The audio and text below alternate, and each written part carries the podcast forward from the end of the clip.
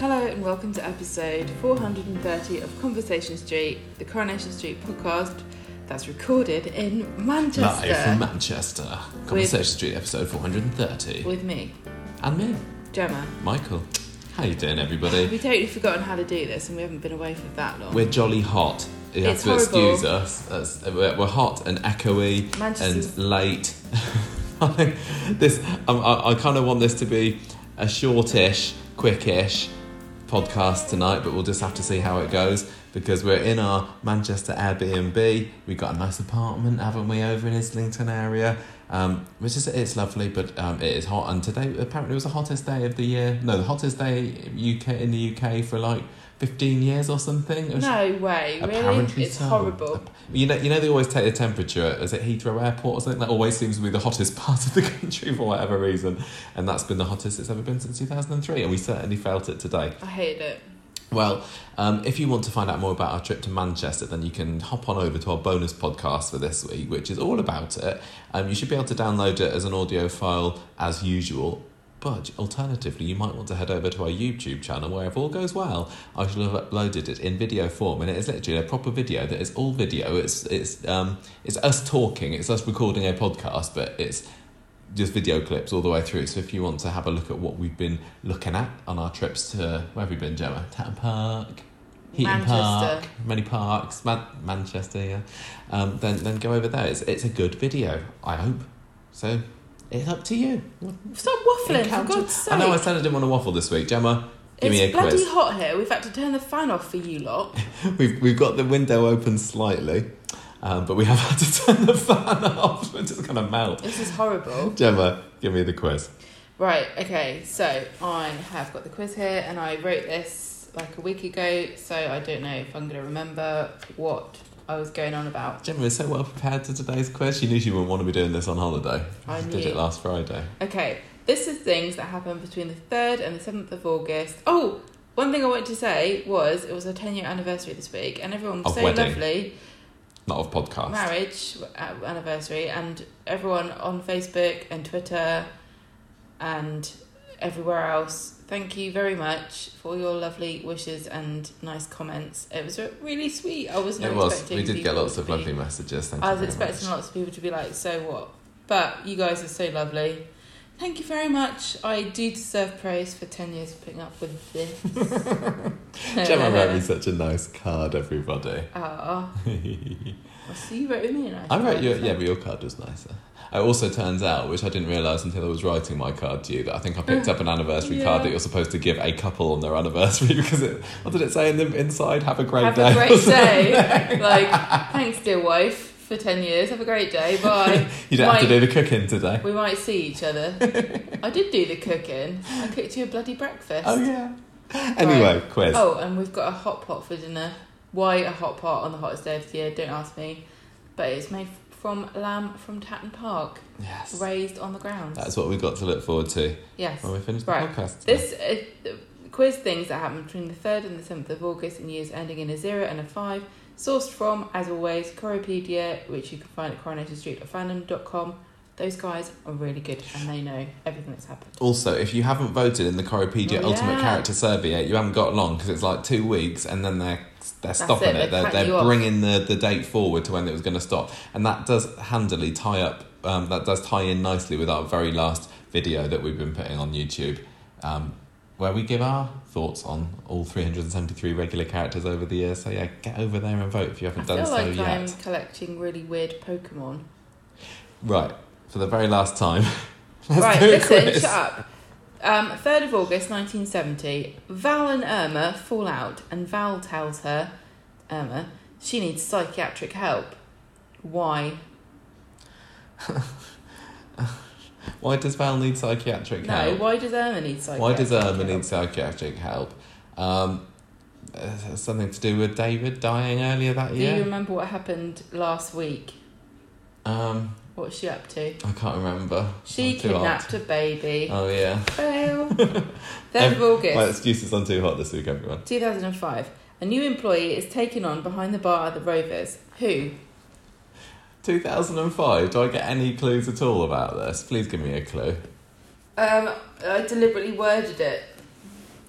A new 3rd of August 2005. A new employee is taken on behind the bar at the Rovers. That's not much of a clue. It bloody is. Taken on Behind the bar. behind the bar. I don't know. Just tell me. You're really giving up easy this week. What a pathetic excuse for a performance. Go on. Sean, a new employee behind the bar. Barmaid, it would normally, wouldn't it be? Who's the new barmaid? Okay. Okay. Oh, oh, come on, No. that was clever. Yeah. All right. I'll, I'll oh, give you that one. mad? I'm not So- even going to bother. So was that? asking you any more 2005. So it's a 15 year yes, anniversary. it is. I'm surprised it wasn't marked. Right. Go on. Maybe it wasn't. I didn't look at. You want in it today? 3rd of August 2015.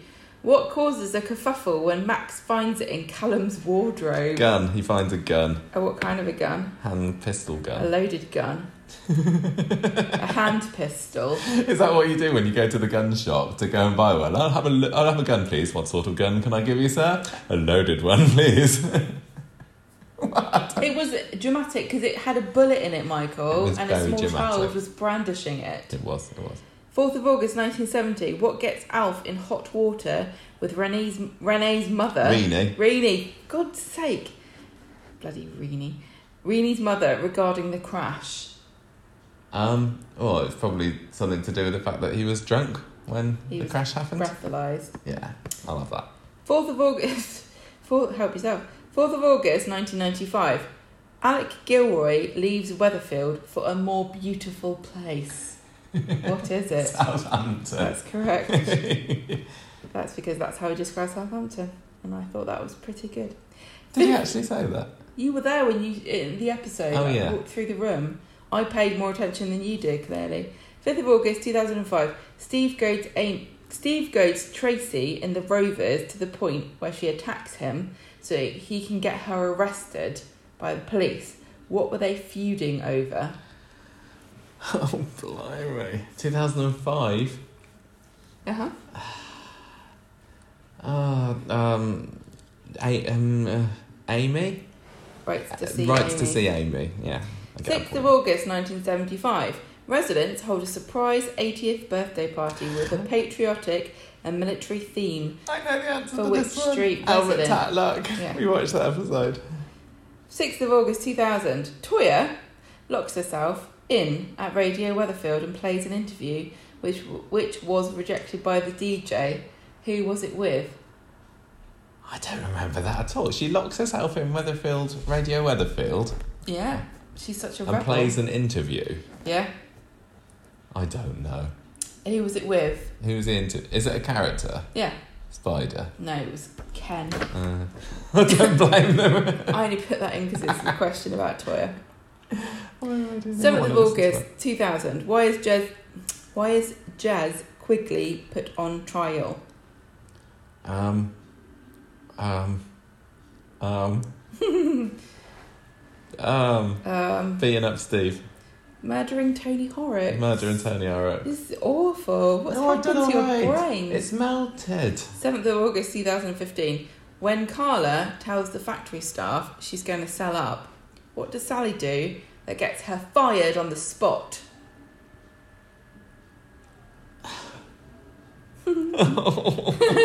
This is embarrassing. I want When to. did you say this was 2000? I'm everybody. I am shopping for a new co-host. 2015. What does Sally do? Does she call her an old cow or something? No, she looks at she looks at the books. She sneaks a look at the books because Mm. she wants to buy it. I do not remember this. One, two, three, four, five. six. Five out of ten. That's bad. No, that's okay. You're declining. That's okay with your interesting new questions. I do like the new questions. It's hopefully it's What do you mean new question? No, you, you said that you're, you're trying to make them more interesting now by choosing Are you more trying to tell me questions. that I've always had boring questions no, no, before not now? at all. No, you've had nice. No, Right, you, shut you- up. Digging holes. Bonus yourself. quickfire questions from our pink little book. Okay, this is from the Coronation Street magazine from the 90s. Yeah. In which prison did Den- Tennis. Oh, good God. Dennis Tanner serve a three year stretch? you Um, won't know this. don't know. Pentonville. He was not feared dead? What? He was not feared dead after the viaduct crash? Jack, Ena, or Hilda? Hilda. Correct. Who mugged Lucille Hewitt? don't know. I don't know the answer to this. Don't know. Uh, Frank Bradley. Okay. Never heard of him. Those Bradleys, eh? Which Welsh ex sergeant major bought the corner shop in 1965? Lionel Petty. Correct. I feel like um, Magnus Magnusson, is that the guy? Yeah. Um, who did Ernie, except he doesn't go, um, yeah, that's right, hang on, let me find the next question. who did Ernie Bishop employ as a female photographer? Emily. No, Rita. I thought he employed Emily for a bit. Oh well. I'll Uh, trust the book. Yeah. The book's Who- decision is final. Who sat on Sam Tyndall's Christmas pudding? Oh. Don't know who that is. Minnie Caldwell. No. Alf. Who fought Len Fairclough in the 1966 council elections? Alf? No, No. Walker. Oh gosh. Michael's hell. taking his glasses off now in despair. In what I need to department? put them back on. They make me cleverer. You're not going to know the answer to this. in what department at Miami Modes did Elsie and Dot work? Department. Yeah, Um. they're departments. I love this, the name of this department. I'm going to get more clothes from here from now on. Haberdashery. No, it What? was called the Slightly Better Dress Department. that sounds That's completely made up. Oh dear. Oh, you get another zero. Okay. You're going to get the last one of this, I but this better is the do. penultimate one.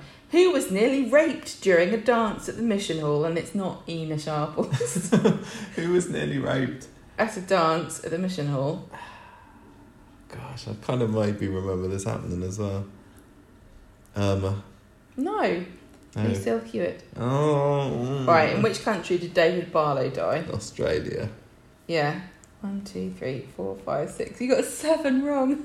Out of seven wrong. yeah, Out of how many? Ten. Did I only get three right then? I don't Oh, my think neck. so.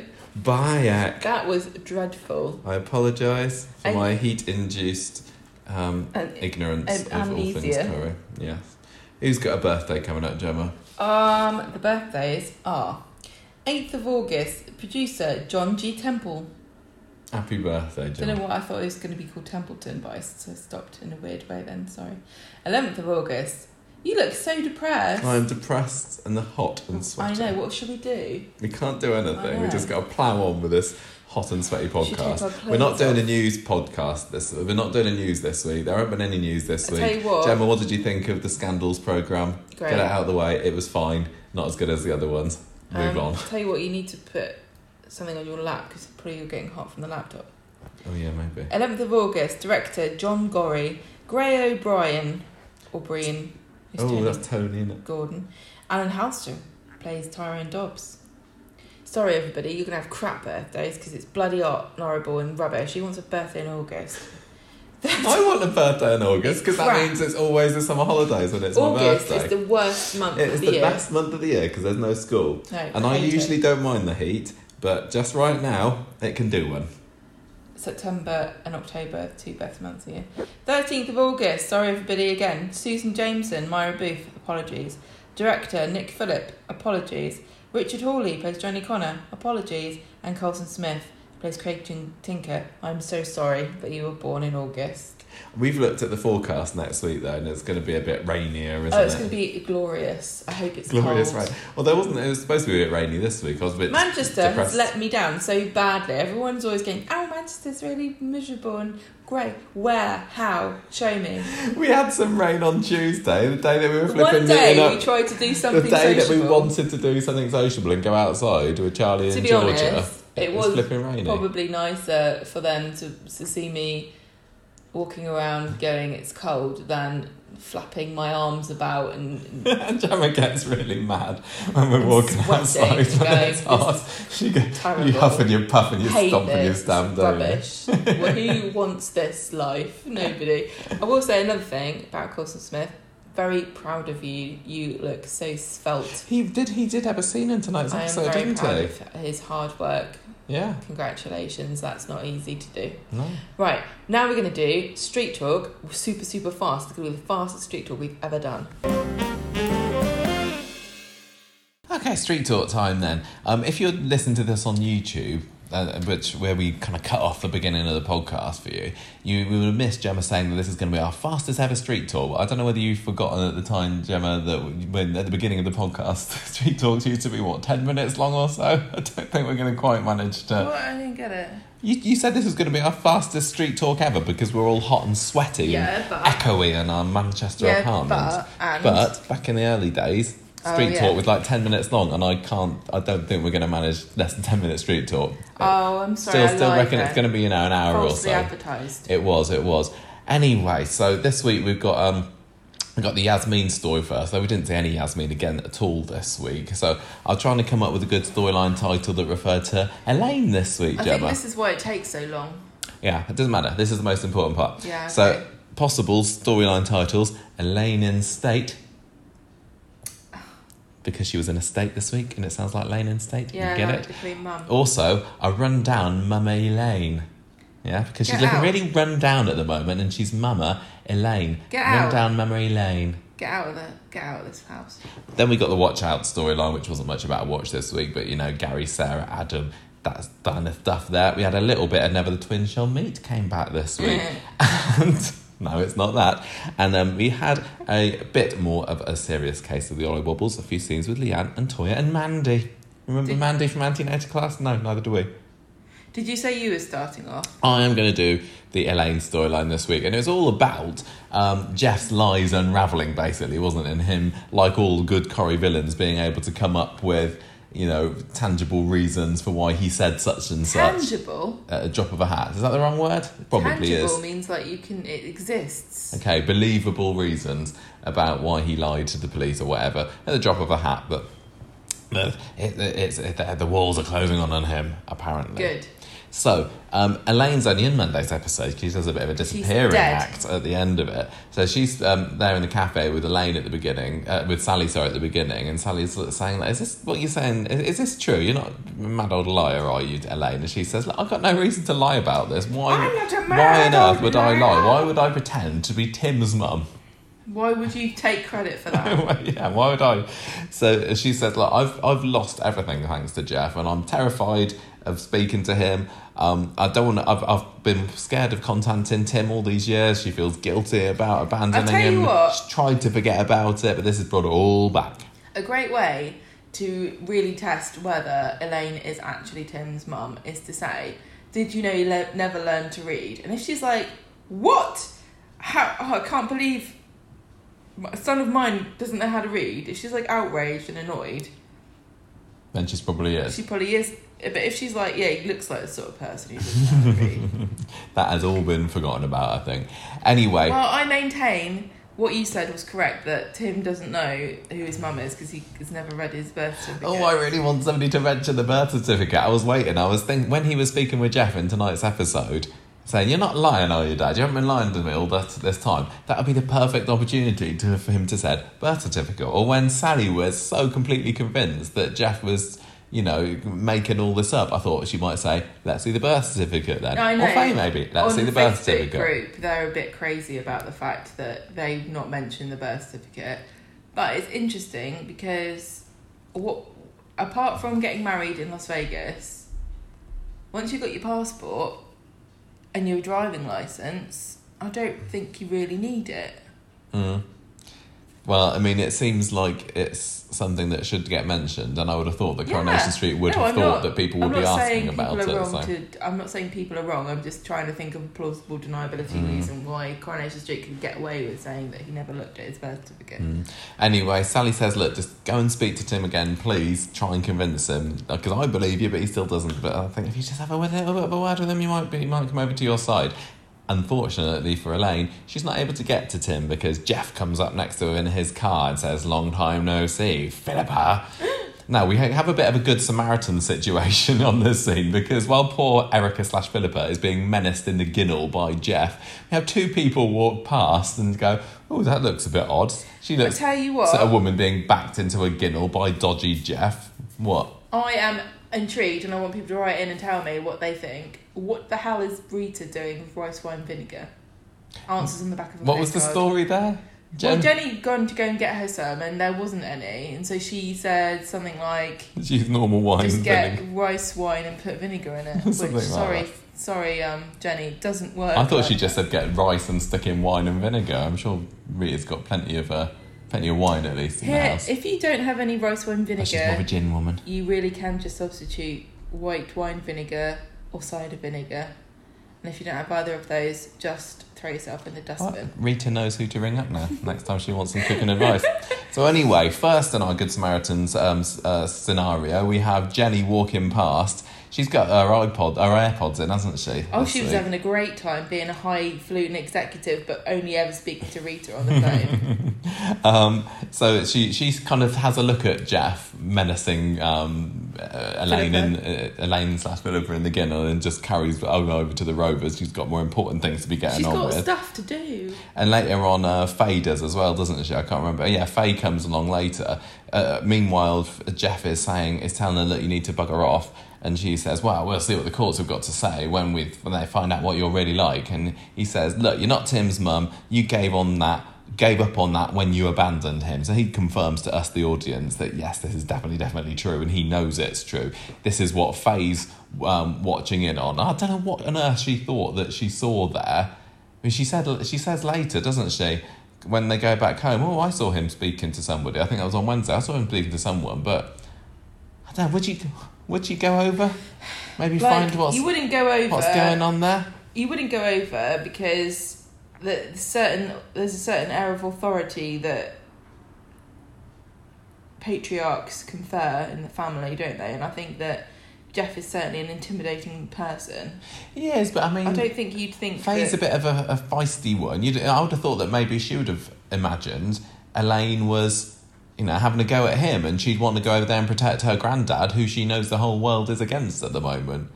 But anyway, we, may, we'll never know, will we? may, maybe what do teenage girls like getting back to? She's got to go back to reorganise her Backstreet Boys cassettes. That's that's exactly it. Did Backstreet Boys come out on cassette? Yes. Probably not. Anyway, Sally comes into the Rovers later for hot pots and wine. Ali is there too, and and Ryan. You it what, turns it turns what? when sorry, It's all right. when when Sally came in to buy a hot pot and wine, I thought that sounds great. That's that's what we're having what it I'm for, for dinner. Yeah. So, um, turns out Alya tells Ryan that she's not been able to make any contact with Elaine today. Mm, how weird. And Jenny says, What does this Elaine look like exactly? And when she She hears the looked like a description. frightened rabbit woman. yeah, exactly that. Oh, I saw a frightened rabbit woman in her warren round the side of the pub earlier. I, I saw her having a, an argument with, with Jeff. It didn't look friendly, but you know, I don't want to say anything. I don't want to say anything about the, the, the coercive control domestic abuser menacing a small lady. Yeah, it wasn't Yasmin, so I thought, none of my business. Can't be asked for this. Anyway, end of the episode, we have Jeff pulling up back on the street in his car. He's taking Elaine, it looks like, on a nice little trip somewhere, and poor woman's left lost her phone. So he's going to store it, well, just the SIM card for safekeeping, Yeah, yeah. down in the drain in the middle of the street.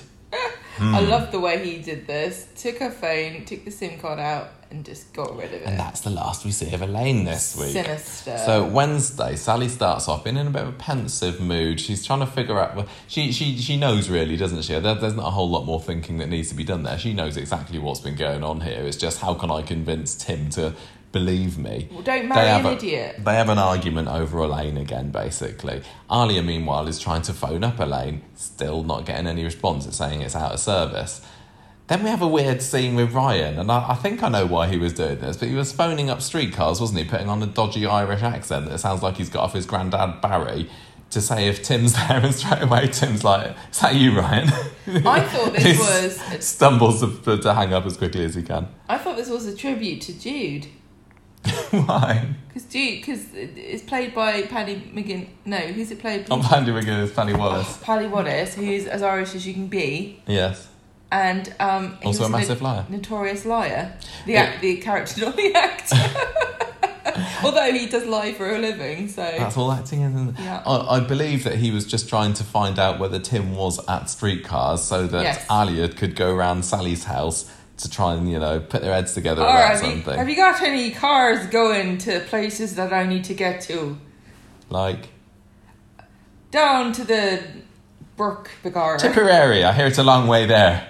Do you go that far? so Sally goes around to, no, Alya goes around to Sally, sorry, and they, they say, right, let's get to the police station. So they go over, give DS Abney a total exposition dump on everything that's been going on recently. And she's, she, I still think that she suspects Jeff because he's been, um, She's useless now. He- I was all about DS Fringe McBangs, but she's let me down. because J- Jeff went round to her recently and was like, "Oh, I'm I'm not going to um, drop Yasmin in it when her trial comes up," and she's like, Why? "Why not?" And now she's hearing all this, and she's like, oh, "Just no evidence, unfortunately." So they they go off on the hunt for a little bit more. Speed Daal time. Faye asked Jeff, "Who was that woman then?" And um, that um, that that you were having an argument with yesterday, and his lie that he comes up on the spot with was very topical. Somebody who coughed on me. And then they got we got ratty at each other because she couldn't keep her social distance, and she seems she seems to fall for it for a little bit. I have to say, if you did this for every person in the greater Manchester area, also anybody who's not wearing a face mask on the tram, you wouldn't ever get anything done. No, you just have to you have to just put up with giving them evil evil stares. You can't do it with a face mask on. It looks like you're smiling. um, so anyway, Abney then arrives at Speed Daal, and Jeff's like, "Oh, what's happened now?" So he um, is he's I think Alya's um, buggered off at this point. Oh no, it was Faye. Sorry, it was Faye. Did I say Alya earlier? Faye asked Jeff I who this woman was. Yeah. Jeff lies to his granddaughter and tells her that it was some woman that coughed That's on her. right. Some, Yeah, yeah, some festering pool of corona splurted all over him. Corona lady. Faye goes off during this police interview and then comes back in to overhear Jeff saying, No, I didn't speak to anybody in the abbey at the alley. I don't know what you're talking about. Yeah. He, he, he confirm, reconfirms all his lies. He says, Oh, yeah, my first wife, she died of breast cancer in 1970 something. Whoever's tell, telling all these tales about her has still been alive, must be just playing a cruel trick on me. Poor innocent Jeff. Didn't he start this nonsense about she moved to Spain and died there? Yeah, something like that. Yeah, she's died over I in Spain. I hate it when people do that. I wonder whether that's going to um, like, will there be records? Maybe not no, from they don't have them 1970 in something. Spain, Michael. It's everybody knows this. In Spain, if you die, they just push you over the border to Oh. France Fine. and go. "Whoa." Roll you over the Pyrenees. Anyway, Faye overhears Abney's summary at the end of this, and she's like, "What was all that about?" And she's and he says, "Joe, go and ask your stepmother." In fact, don't. But he gives Je- he gives Faye some evils from the kitchen after that because he knows that she's heard something that she shouldn't have done. Well, he doesn't want to do. Yeah. So back at home, Tim and Sally are arguing yet again about Jeff, and then Faye says, "Oh, oh, it could, about this about this woman in the street," and says, "Oh, I, yeah, I saw Jeff and the woman arguing in the street." Jeff comes in, cross that he's now been questioned by the police again. Sally's having none of this. She says, Well, it's your own fault. You're a massive liar. You're lying to the police. You're lying to Tim. Now you're lying to Faye because you told her that, that you were arguing with somebody or you, you didn't deny you were denying to somebody. You lied to somebody and now it looks like you're saying something else to the police. It's time you told the truth, mister. Right, so then the scene cuts to Friday, but only present are Tim, Sally, and Jeff. Not not Faye's not there. No, I think Faye, Faye was just kind of popping up in the background at the end Faye's of like- Wednesday's episode. Laters, guys, my Backstreets Boys CDs are not going to clean themselves. So it seems like Jeff is struggling to find a way out of this one. He he says, I think his excuse is that this coughing woman. Turn, he realised afterwards that he. He's full of crap. He's like, I can't remember what his something, excuse something, was, something. but Sally's not having any of Don't- it. Tim falls for it hook, line, and sinker. He says, "Oh yeah, I didn't realise that this coughing woman. She it turned out that she was the one that's been causing all the grief. So she coughed on me." And then Then I I said, "Hang on a minute! I recognise that. That sounds no. That sounds like a cough of somebody who spreads not only corona but malicious lies about me, and I. Uh, Whatever. T- Tim, who is willing to accept any falsity that comes out of his dad's mouth, falls for this. But You've heard of the sunk cost fallacy, right? which one's that? This is where you you do stuff like say you have a car and it's always breaking down, and you buy. Or how about a laptop that breaks because some idiot pours water on it, and you take it to the shop and it costs you 150 quid to fix it. I, I And then, can, yeah, I Let's say the battery situation. starts to break as well, Yes, and you think to yourself, "Oh, I can't get a new one because I've already paid 150 quid to get this repaired." I, I I better know get. exactly I better spend about. more money on getting it repaired because you've already put money into it. Mhm. That actually would make more sense just to buy a new laptop at this point. And I think that that something similar is happening here with with Tim, where he's thinking, oh, "I believed it. I believe this and I believe that, so I might as well believe this, that, and the other thing as well." Mm. Do you know what I mean? Don't look to come this far now. I can't. If if I were to admit he was lying, that would make me look stupid. Yeah. I don't think it's exactly the same thing, but.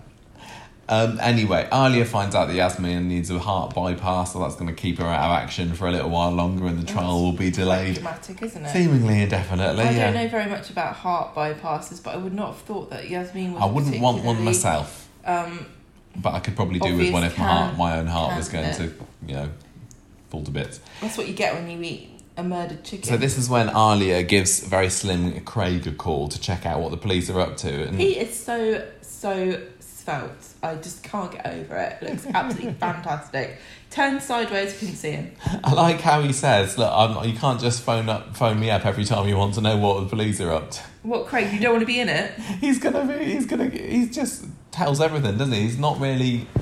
I'm sure he's an excellent police officer, but he's not He's- so good at keeping undercover one, details of he? his cases Yeah, but the thing is, if he if secret his wasn't if he wasn't spilling the beans on the police operations, he wouldn't be in it. So he can shut up, can't he? Um, anyway, he says, "Look, give it a couple of days, and if you don't hear anything from Elaine, because by the way, Geoff's still claiming there was no woman, I'm going to have another. I'm going to have another word with my gonna my investigate. detective mates." I, d- I don't really see the point. That that seems. There are a few scenes in tonight's episode, like Carla with her recorder, that still seemed a little bit fillerish. I would love to see a detective murder mystery show starring Craig Tinker and Pam Hobsworth. Mm.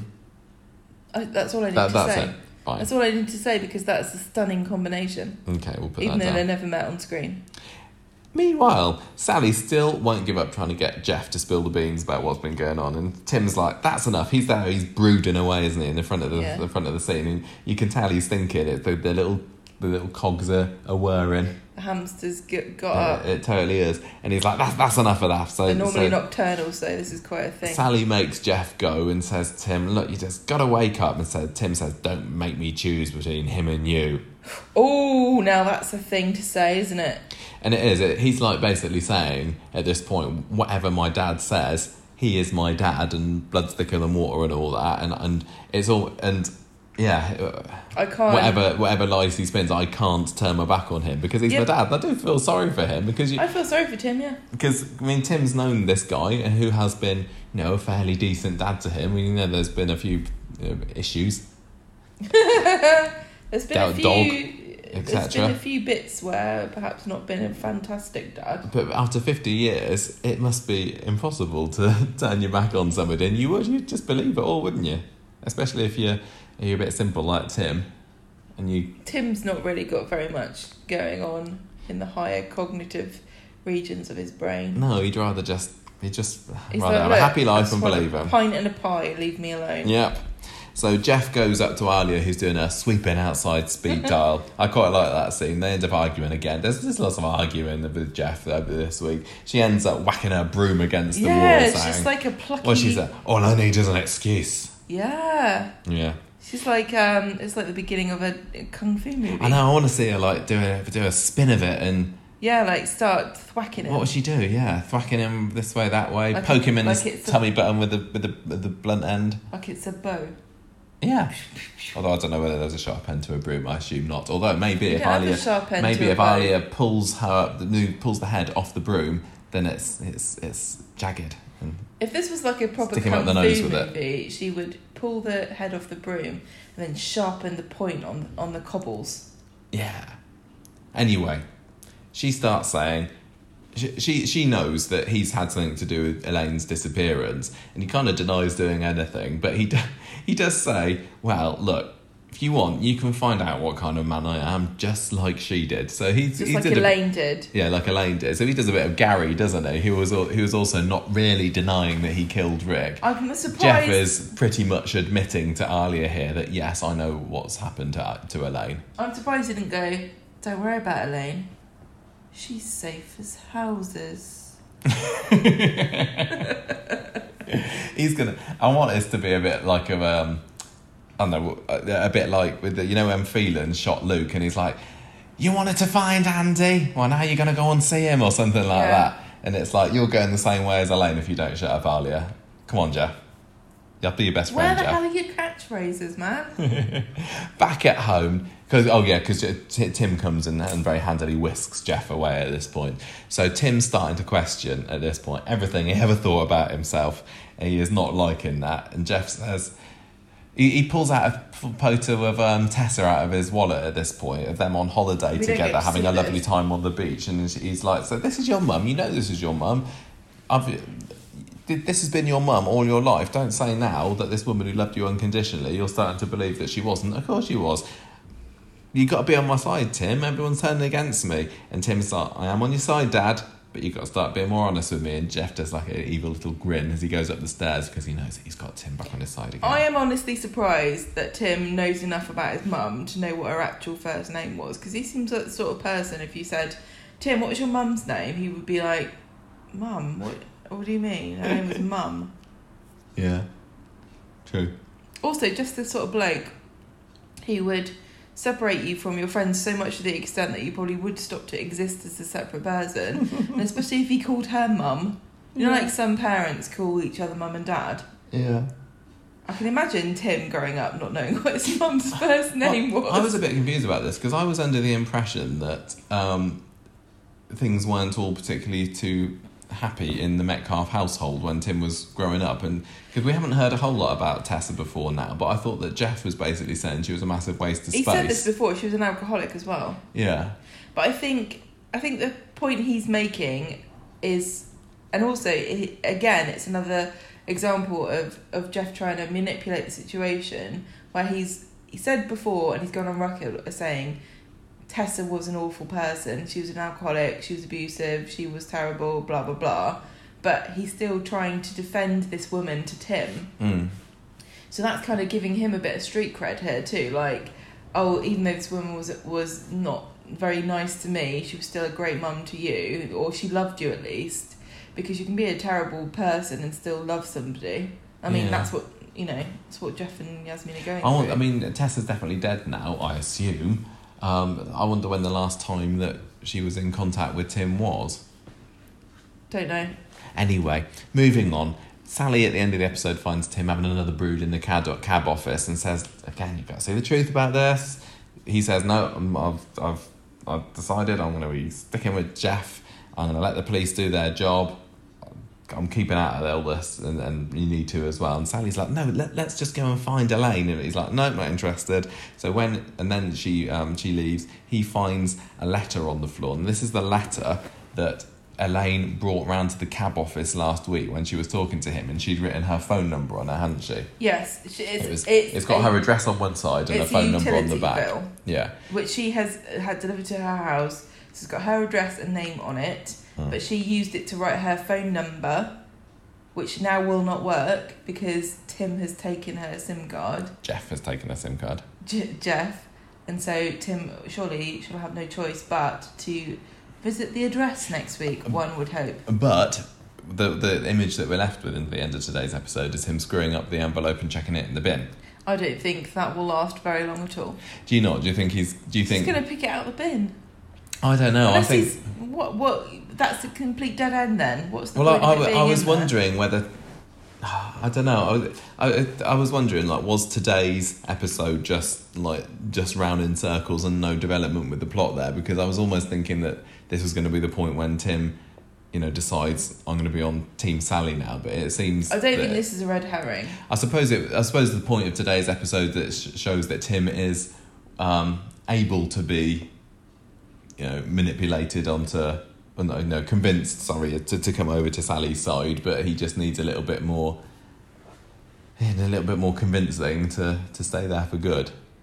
What the thing the thing that I think people might be missing is what is Elaine offering Tim to make him go from believing Geoff to believing Elaine?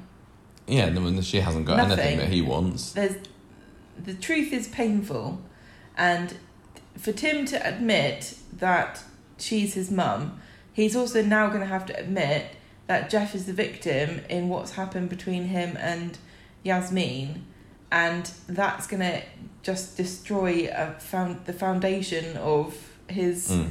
He'd rather just be Relationship with his blissfully ignorant, wouldn't they? There's literally no reason for him to believe this. It might be compelling to everybody else from the outside, but what reason would you really have? And and I know that they said, oh, you know, well, what you know, why would she lie? What would she have to gain?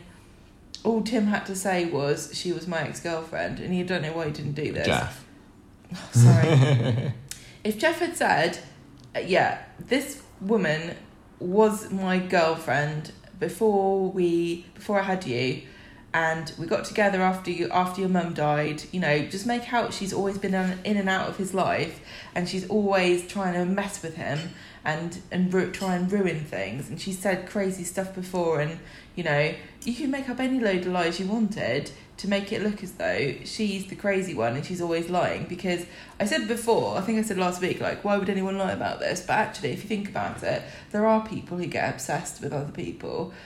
And you can imagine Geoff doing this to Yasmin, actually. If you, if you look to the future, you can just imagine Yasmin getting herself a nice little rose, rosy cottage with a thatched roof and a nice sort of um, retired professor husband pottering around the garden, and then suddenly Geoff rocks up out of nowhere and starts lying about all this kind of stuff that Yasmin, you know, chucks him in Mm. prison and all this, you know, lied about him beating her up. There, there, there are people who are this loony, Mm. and Geoff is one of them. So I think it's still going to be gnawing away at Tim though, but I, I, I, I, am not sure about this letter because what's I mean, the point of having it? What, why would it be just in to, there? just to symbolise, no, I'm not having anything more to Yeah, do but with that. everybody I'm forgot literally, about I'm it. throwing it away. Yeah, I suppose so. Everyone had forgotten what it was. People on Twitter are like, "What's this letter? I don't know what this letter is."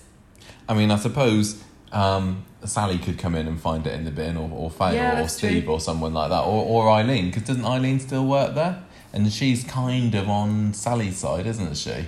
Most people, really, at the moment, the only people on Geoff's side are Tim and Faye. Hmm. Everyone Although else is suppose if- either on the fence or they've decided he's a liar. I suppose if Eileen found the letters, she's got no reason you don't know to Elaine is. to remark. No, no. So what do you think? What do you think's happened to Elaine? Oh, I don't think she's dead. She's not dead, is she?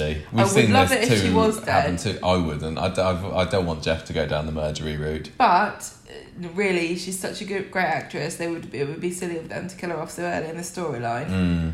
Um, I, I honestly just think that Geoff just drove somewhere, stuck his finger in her face, and went, I'm going to ruin your life if you try and ruin my life, and you know I can do it, and you don't have the guts to, to do what it takes to get me back for everything Mm. I've done to you. Snatches her phone off her and says, You never contact me or my family again. You don't speak to Tim. You don't speak to Sally. You don't come back to Weatherfield. If I ever see you again, I'm going to do to you what I'm going to do to your SIM card. Throw it down the drain. Throw you down the drain. Do you think that literally what it was? Because I was wondering it. The only thing that was making me think that maybe he has, you know, don't know either, is how how has he got the phone? Because he just took the phone off her and went, You are not allowed to come near me or my family again, and I'm taking your phone off you. What are you going to do about it?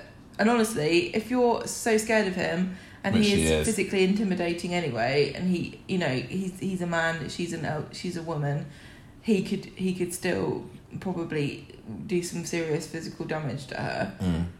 if he takes her phone off of her and just goes, you know, what now? What are you gonna do? And she literally goes, "There's nothing I can do." That would make her then think, "Yeah, what can I? What do I think can I can really do here? They they did enough to show that she was very very hesitant about coming forward, didn't they? So if Yeah. if he did just say that kind of stuff, But seriously, if you've been abused by somebody for years and years and years, and then you pluck up the courage to come and try and confront them, and they just take your phone off you and go, "What are you going to do about it? What are you going to do about it?" And you're like, "Nothing." You would then have your spirit crushed and not want to. Mm. But I mean, I wonder how he got her in the car because there were countless people walking past at opportune You moments probably just went, "Get in the her. car." There were, I'd like, to say- I don't think that somebody would see that, but I'm just, maybe I'm just used in Coronation is- Street to everybody happening to see things Listen. that need seeing. women have gone have, have been murdered by people they don't even know in by being told to do stuff because we are so in, it's so ingrained in us to be polite and not make a fuss and not not draw attention to ourselves or be polite and likable women are murdered because we're too nice. And El- Elaine if she if she's intimidated enough to the point at which she was too scared to even think and Geoff told her to get in the car she probably would do. Mm. So it takes a lot of really conscious effort to undo decades worth of not just people pleasing in general, but doing what Geoff told you to do. Mm. It's like brainwashing. I think I think another re- I think uh, other reasons why he can't have killed her is for one it'd be a seriously risky thing to do at the moment. He knows that the police are being informed about Elaine. He knows that Sally's like a dog with a bone. Um, if he was uh, if he killed her, then I don't know how we'd be able to lie his way out of that one. But equally, I'm also wondering what about Elaine's other friends and family? Surely they'd notice that she was missing. Yeah. So she, she's got a whole life. She, for the past 50 years, she's led a completely different life. And you can't just, you know, pluck someone out of that and, and hope that nobody's going to notice that she's gone. I would hope that she had moved on to a, a less abusive relationship. Yeah, I mean, I, d- I don't know whether she You said don't know whether she whether was she in, a, in a relationship But- at the moment. I wanted to be, I wanted to be going out with some big beefy guy who comes and just pummels Geoff in. Um, I, I to be honest, I think that she's. I, I think that she's just going to show up at the trial. I'm. You, you say that Geoff's going to go around to find a house next week. It Tim. would- Tim. oh my gosh! Why are we doing this? How can we confuse Tim and Geoff? don't know. I I've got a feeling that we might not see her until the honestly trial, and she's going to show up and, and give the, the damning evidence that's needed. Anything that's happened between between Geoff and Elaine to stop her from turning back up on the street, whatever he did to get her phone off her, we are never going to find this out. We're just going to have to put together what happened. Mm. You know, Yeah. I mean, I wonder how much Alya, because she seems intent on finding Elaine. I wonder, I wonder how easy it would be to track her down because she surely she could you know, do a bit of googling, whatever. I don't know how hard it is to track people down that you're really Elaine intent Jones on is not a finding very at the moment. very. It's not exactly a standout name, is it? No, that's true. I don't There know. must be loads of Elaine Jones. Mm, And she and I think that the envelopes that she lived in Bolton. yeah, it did. So it's not even like Alya can go, well, she must be from Manchester. Yeah, it must be in Weatherfield. like you don't yeah. know where she's she could be from anywhere. Mm. So even even if she found an Elaine Jones in Bolton, how would she know that was the right one? Yeah. Mm, interesting stuff. And also, if you think about it, if she does have friends and family, they probably would know of what she was up to. So if a random woman comes going, "Oh, I'm looking for Elaine Jones," you know who she is. They probably would go, "No, I don't know who she is. Go away," rather than Yeah, I mean, I suppose that we got to remember as well, though, that Craig did say that he was going to chase this missing Elaine up after a few days if she doesn't turn up. Does so? That, Well, yeah, there you go. Then the the letter could be a complete red herring, but I think it isn't. but they, I'm just trying to think that the, the Elaine hasn't spoken to the police, has she? No. So they're not going to necessarily know exactly who she is either. As all they know is that she is a person called Elaine Jones, but, and used to be called Philippa Jet. I don't know. I don't know. We'll we'll find out. I'm sure this will continue. Right, okay. Let's let's do the Gary story then. Let's move on, Gemma. What's have been up to this week? The bad lad So he's still in hospital at the beginning of the week, and Sarah goes to visit him, and with a mask. yeah, she's got her mask on. And she she says, "Don't want him to be. I don't want you to be sent down. But what you've done is wrong, naughty." i.e., killing Rick. And then she brings up the this this elephant in the room that's been sort of Well, this is what we were talking about last week on the podcast. the fact that he knows what happened when Callum died. So that mm. live episode all those years ago when Kylie killed Callum with a with a wrench in the Platt house because he was trying to rape Sarah. This has been a secret that was kept. Went went to the grave with Kylie, but but both David and and Sarah were there, so they know what happened, and and Gary does as well. So he points out that what I've done, what I've done is no worse than what you did when you pinned Callum's murder on Tony, because the official story, as we mentioned previously, is still that Tony, Tony aka Stewart. Jason's dad, was the one who killed Callum, Hmm. the drug dealer. So she says immediately, What, are you're trying to blackmail me? And he says, I'd never do that to you. And she suddenly realizes that there's more just at stake here than she, and she doesn't know really if she can trust him. Why would he bring it up if he has no intention of using it? I, I genuinely think he thinks that he wouldn't blackmail her, but I do think that when the chips were down, he probably would. If he had to, to save his own skin. Yeah. Um. So, She, she leaves and he starts um, pulling all his. oh, his his cannulas yeah, off. cannulas and his. La, la, la, la. yeah.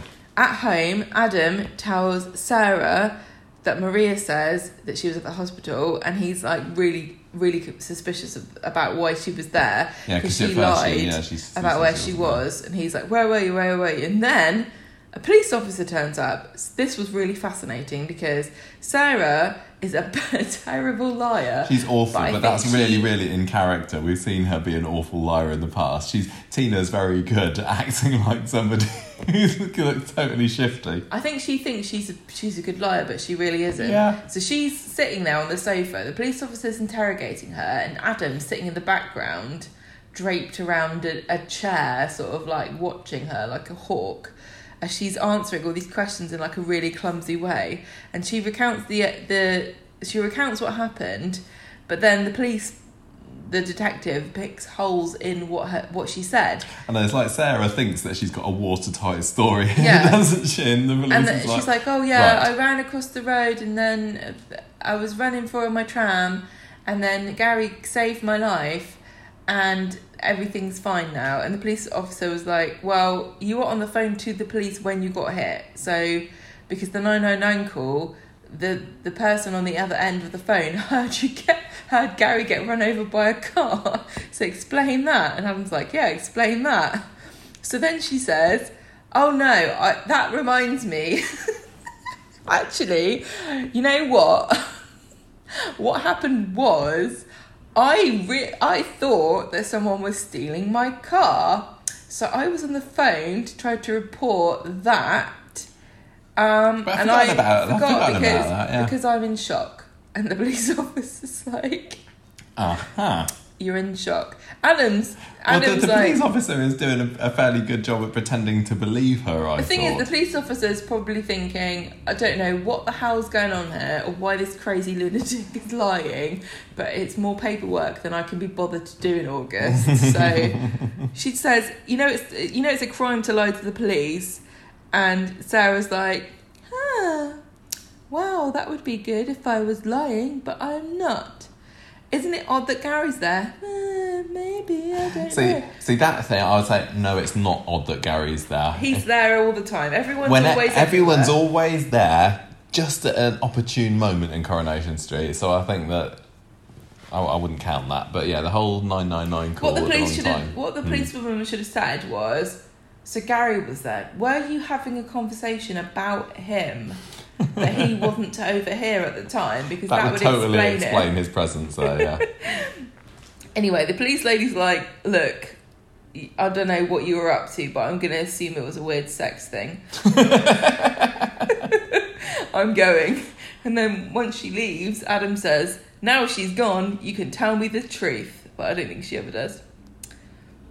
Well, no, she she She can't- just kind of weasels out of it. She's like, "Oh, don't you like a woman with an air of mystery?"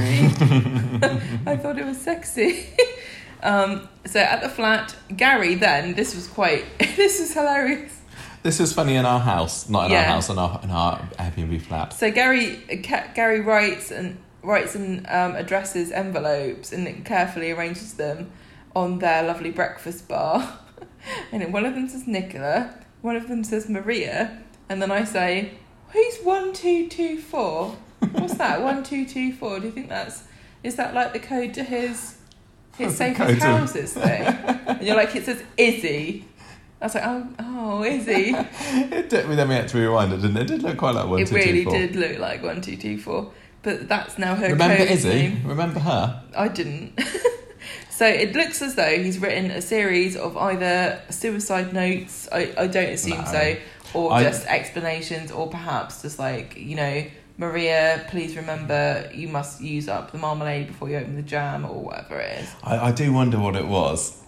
But anyway, Because it was he. Oh no! Let's just talk about that. Because well, was was it confessions? Was that it, was he about to go on the run? Because he discharged himself from hospital, hadn't he? Because he knows that Sarah kind of wants to tell the truth and maybe will. So yeah. So this is him fresh from the hospital. was he about to go and join Todd in the woods?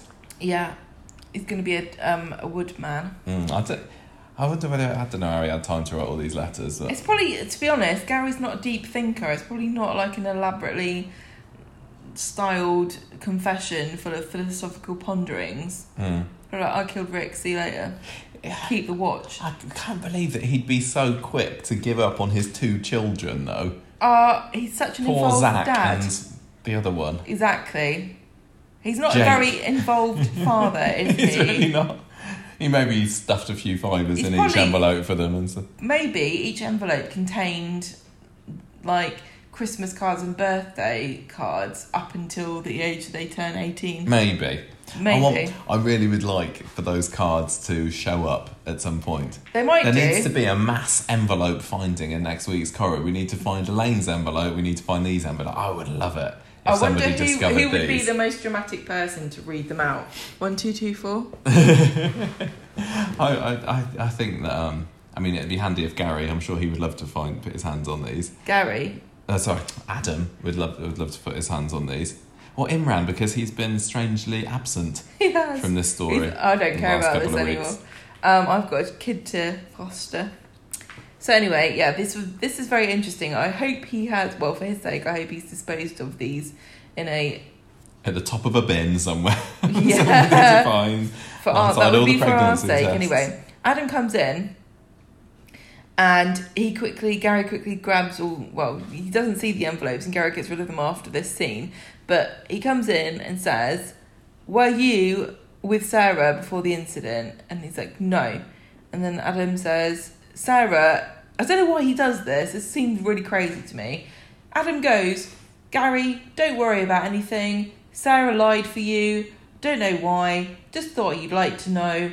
Okay, bye. Thanks. He, he, he basically, yeah, he doesn't really believe Sarah, does he? This But was he- really- this he made tells no him, sense. Sarah's saying what you're saying. This so, made no mm. sense. This really made no sense. Adam's far too clever to have done something like this. This is just clumsy writing. Why would Adam go around and tell Adam, tell Gary something that's good, in, that's information that Gary needs to know that he did not know previously? Good point. it didn't make any sense. So he's like, yeah, don't worry about it. So then Gary takes the letters back.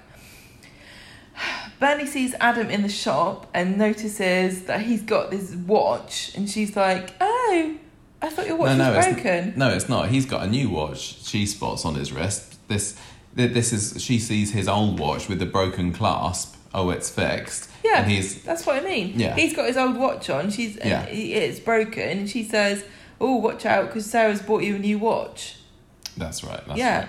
Then he goes home and asks Sarah about this watch, and she she's again. She just goes, yeah, like, uh, what happened was, um, She. was that um, I got a watch from like Bernie, and like I was like, oh, oh, this is rubbish. I was going to give it to David as like a joke because like me and David, I don't know if you know this about us, but we're always buying each other joke presents. She and Geoff are like totally opposite ends of the I know. scale about plausible lies that they so, come so, up with. so then, but then I thought no, and then I just took it to a charity shop, and he's like, "What?"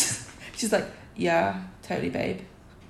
but then, he, but then, this is the same voice she uses when when Adams, you know, goes, "So, babe, how was that?" She's like, "Yeah, like that was the best. that was the best I've ever had in bed. Like, you are the best lover ever." So he's just like, it's in my interest to believe that this tone of voice is completely sincere. so anyway, um, so he keeps trying to ask her questions, but she will not say anything, will she? No. On Wednesday, they decide. Adam's like, um, I'll just make up with you because it's kind of cute that you can't lie. and it's how it's kind of handy for me in the future. Gary comes into the factory and he says, "You know what, everybody." I'm not going to raise the rent after all. I don't want to be that kind of person. If you want to throw a party, you, feel free. Adam chases after him and No, says, Sarah chases after. Sarah- We're Sarah- getting all the names wrong tonight, aren't we? Sarah chases after him and he says, "Don't you don't have to bribe." No, you. She says you don't have to bribe me because I'm not going to tell anybody. Mm. Then Maria and Peter are there, and Carla is talking. They're all they're all like very socially distanced. So it's quite funny. Yeah, Maria's talking about how um, nobody's buying furniture at the moment during this pandemic. It's weird. It's weird that nobody wants um, a rattan chair with all the rattan falling off. And Carla says it's strange actually because um, Gary was going to raise the rent and then he said he wasn't going to. So I thought he was doing well. And Maria's like, "What the hell are you talking about? We're not doing very well at all." So this is all a bit odd. And on Friday, Carla and Peter are talking, and Carla's like, "Oh, it's very odd that Maria doesn't know what the hell's going on with finances and everything because she seems to think that they're not doing very well, but Gary Gary doesn't want to raise the rent, and Peter's like, "Don't worry about it. This is boring." And then Adam says, comes in and says that Peter was what? Adam comes in and, and, and says, "Oh, I don't know." He tells Peter he basically just starts. He says, "I've been it a bit round with Maria about Gary again." And Peter says, "Shut up about it. Don't worry about it. Don't get involved." Gary com- comes home, and somehow it seems as though the mar- the wedding between Maria and Gary is, seems pretty imminent. no, imminent. Sarah, not Maria. Yes, the the this no. Ad, this is what happened. Adam, sorry, heat. The temperature, Scratch everybody. Adam that. comes into the Rovers and says, "I've been round with Sarah about Gary." What? That's what Adam says. Me and Sarah have been having argy bardies about Gary. And Peter How- says, look, just leave it. Yeah. See, this is trouble. I tried to carefully. I I thought I keep saying the wrong names, so I'm going to carefully read out what was written here. Yeah, And it turns out that you wrote the wrong names. thing. Yeah, yeah. But anyway, it's still true to say that Gary and Maria are getting married, and it seems imminent. It does, but somebody mentioned today that she's not going to be able to get the wedding of her dreams, which I think is supposed to be a reference to who knows what's going on with weddings at the moment, and can you have a wedding in party of thirty or more? No, you can't. Yeah. So I think they were just saying that, which is interesting as well because it also made me think about Tim and Sally's wedding, which I think is supposed to have happened at this point. I mean, they obviously haven't got married on screen, but I thought that they were setting those two up to have a kind of a late spring wedding, and I don't think it's been mentioned about when they're supposed to be. It get- ain't spring anymore. no, and, and I don't think that they're in any particular mood to get married at the moment. I don't not- think that it would be a wise move, really. No, so I, them I'm I'm kind of wondering at the moment whether this wedding between Sally and Tim is just going to get quietly Forgotten you know, about. forgotten about and shoved under the just carpet, like and we're just and Fizz. no, well, they were never supposed to get married, and I think they're still not supposed to be married. But I'm thinking of more like um, Kirk and Beth, who never officially got married again after the whole bigamy debacle, did they? Debacle. Debacle. Anyway, I think, I think. yeah, but we're not talking about that. We're talking about Gary and Maria. Yeah, it seems And like the the, fact wedding that is Gary coming up. is talking about getting a, a best man makes me think that this is actually. I don't know why this kind of snuck up on me, but I think it's because in Corrie people get engaged all the bloody time and then don't do anything about it. Mm. So Maria is starts to confront him about the fact that she knows that he didn't he nixed the the rent raise and she accuses him of doing it because he is in love with Sarah. And she he says no that's not true. I just felt bad about the factory losing money. And he talks about the fact that you know we're going through a global pandemic and nobody's buying knickers and he felt bad about them probably going through I mean it would be you'd be, have to be a spectacularly uh awful person to raise the rent on a business and not really it, It is, even it is somewhat Ebenezer Scrooge, isn't it? so he says, Yeah, I've just felt really bad about it. And also because Nick's going through a bad time with Ollie. I don't know if you've heard about that. That seems pretty bad, don't you think? Maria seems to buy this. Maria just like, and he, he okay, like babe. gives her some flannel about how wonderful she is and what a fantastic, you know, and he's, oh, I loved Sarah, but I love you more and all that rubbish. And then Sarah go, goes home and she and Adam are chatting about the factory, and then Sarah goes, oh, isn't it great? We've had a whole conversation. We haven't mentioned Gary once. Immediately jinxing the whole thing. Mm. Um, so, do you think that Maria has been convinced now? Has she? Has she heard all that she needs to hear from from Mr. Windass? Oh, I don't bloody know. I think that she's fairly. She's not again a bit like Tim. She's not the brightest spark. But also, it seems con- very convenient to her to believe this Very guy much. who has been uh, showering her in gifts and uh, uh, and, and arranging this wedding and everything. It, it's more trouble than it's worth to uh, try and pick holes in his stories. yeah, very much like with Tim, it is not to her benefit to probe Mm. because the, the truth is very convenient. Yeah, it still feels I like the it. truth is very convenient. It still feels like it could end up going down some kind of love triangle route, particularly with Adam and Sarah's incredibly shaky relationship at the moment, which was never particularly rock solid They're to begin with. any effort in at all, are they? No, like a a few, like a month ago, he was there wining and dining Laura Neelan, and now she's. It feels like she's still got some feelings for Gary because she's just lying to her husband for Yeah. him. He's there almost trying to investigate her from the background. I ha- Who's he? Adam. I must say, I am really enjoying watching Adam throughout all of this. I'm going back and forth as the, as the weeks go on about whether I like Adam or not. And this week, I think he's been great, just in the back of shots, going, hmm, basically.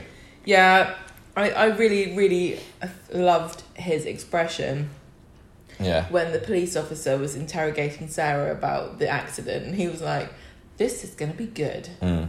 So he doesn't believe her. She, she's gonna find. She, she. I would think that she, she has found out kind of about Laura. I don't know how much more there is to find because he, well, he didn't tell her everything, did he? And I think he would have gone further with Laura if he thought it would have been in his. It would have been beneficial to him if he would have if he'd have got to Rick through her or found out more about Rick. There's just their, their marriage is holding is being held together by a thread.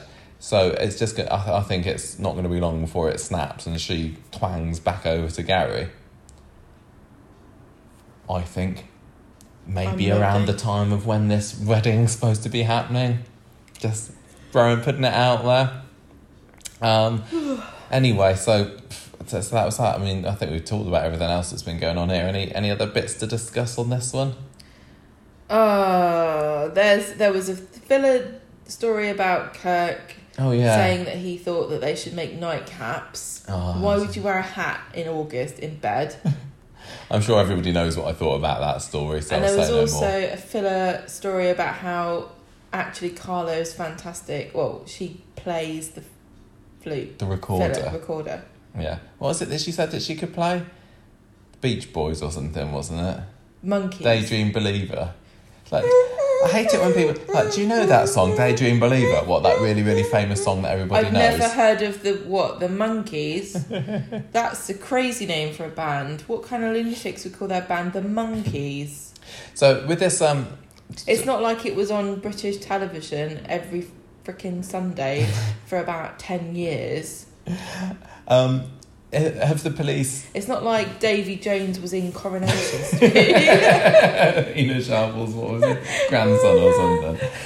Do you think that the police are just buying Sarah's story and they don't need to investigate it further because it's I like don't, well don't think they care. everybody involved seems What's to be agreeing with each other here. It's like it's like what can we prove out of this? Mm. What can we prove? It's a bit weird, yeah. But you know, I, I can imagine being a police officer. The amount of times you think to yourself, "That's a bit weird," every day would be enormous. Shall I investigate this further? No. Nah. What What am I going to get out of it? Paperwork? No, thank you. Mm. What I mean, what's the crime? She phoned. She she like. I I would. I said to you that she should pretend to be psychic Yeah. because honestly, that would have made just as much sense. And if she had like, When she, well, that's why she phoned the uh, the, I could police tell that earlier. there was going to be an accident. Like she was so. She comes out with the most bizarre lies. I'm surprised that she didn't say I thought my that. car was being stolen, and then it wasn't. I forgot also that I thought my car was being stolen because Adam even asked her later, "What do you, what's how? Why did you think your car was being stolen?" And she went, "Oh, questions, boring questions. Stop asking me questions." But really, if she had just said I was, I had a psychic premonition that Gary was going to get run over by a car. The police officer would have gone, "Oh, so you're nuts? Okay, cool. I'll just write that down. I'm going." Oh, you're the one that thought that, that her that their son was being was channeling his dead uh, father from beyond the grave. Oh, it says here you it's got you. you got sectioned. yeah. Okay, well that's cool. Tell you what, give me six numbers for Saturday, and if it if it pans out, I'll be back next week. but if it doesn't, we'll just call it quits. What do you say? Right, Ollie Wobble's story. We just had a couple of scenes with Toyah, Leanne, and um, Mandy from Antenatal on Wednesday's episode. Um, it turns out that Leanne and Nick are looking for a new school for Ollie, and they've also got a fancy new chair for him because he needs one. What is an SEN school? Because I don't Special know. educational needs. Okay, Because he's a bit behind, and isn't and he? And in this country we have special schools, do we? Well, yes, they exist. Not everybody has to. Not everybody with special educational needs goes to a, uh, uh, an SEN school, but But they are they're places for there, there are places for them. The children. It, it feels like um, that might be the right where place for you Ollie would at the have moment. like adapted rooms and yeah, more. You get more um, yeah, specialist care. per person, and they've got different training and stuff. Exactly. So they want all that for Ollie. to go. So um, outside the shop, this is where Leanne bumps into Mandy from antenatal class, whose life seemed pretty perfect. Like now, apart from the fact that she said, "Oh, oh yeah," she because she asked Leanne, "Oh, have you had the dreaded lurgy yet?" I like the way she said that. Like I don't think then, yeah, anyone's ever. my my husband did. yeah, my husband's had everything. Just mild symptoms though, so it's fine. But apart from that, my life is brilliant. I've got, I've my my my son slash daughter, I can't remember, is doing amazingly. Going to be a child prodigy. Oh, I've got another baby coming along, like shelling peas. Isn't life great when you're Also- a mum, Leanne? My firstborn child can play and Believer on the recorder, Yeah, definitely. and does it wearing a nightcap. mm Same with you, uh, Leanne. Uh, Yeah, And Leanne Ollie, goes- absolutely. My meta detector's going on. um, so Ollie, Leanne, rather than you know, opening up to this woman that she actually barely knows and hasn't seen for three years, um, she just she says, "Yeah, everything's great. I love everything's this scene. cool." I love this And then scene. as soon as Mandy's out the way, Leanne just she has a little Ollie wobble of her own, doesn't she? because you can totally understand it from Leanne's point of view. You're not going to offload on this woman who's just making chit chat and showing off. But she, Leanne desperately wants those things for herself, and she's lied now. And she probably also feels a bit like she's be- betrayed Ollie because it's not his fault that he's not a child prodigy and he's not going. He's not what she not wants doing- him to yeah. be. And and she probably feels guilty for lying about it as well Mm, because it's betraying her her son mm. Even though it you know it's obviously not that but that's how she feels And it sounds like what she needs is a bit of counselling from her dear sister Toyah, which is exactly what she gets on Friday. Who comes round, Leanne offloads onto her and and starts saying, "Oh, I lied about Ollie to this person. What what kind of mum am I?" And Toyah says, "Look, look shut up it's nothing. It's absolutely normal for you to do what you did to Mandy. Um, don't worry about people thinking that you're gonna. Don't worry people about people thinking that Ollie's different. Who cares what they think? We're, we're the ones that count. We're the ones that know him. Me, she you, made a Steve, speech Nick. about all the neighbours as well yeah, ev- everybody knows here. how wonderful and special Ollie is. Screw Bandy and anybody else who thinks that he's a bit different.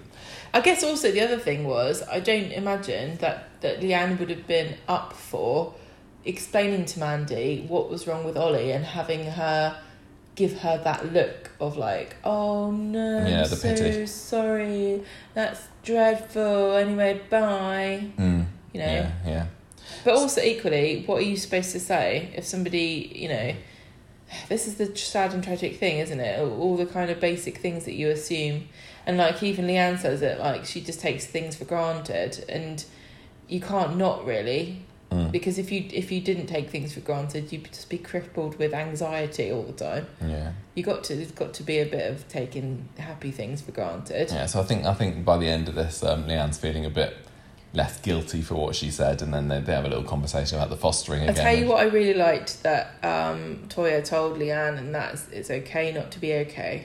Yes. I think we all need to remind ourselves of that sometimes. Um, Leanne says to Toyah, what, "What's going on with your fostering then?" And Toyah's like, "Well, I still didn't think that was really the best time to be doing this at the moment." And Leanne says, "No, just do it. Get on with it. You're going to make a great mum," which was basically the same as she'd said during that dinner party a couple of weeks ago. So it's just giving this story another kick up the bum. yeah, to I mean, I'm still not necessarily expecting to see anything at all from this for a little while. If we do, fine.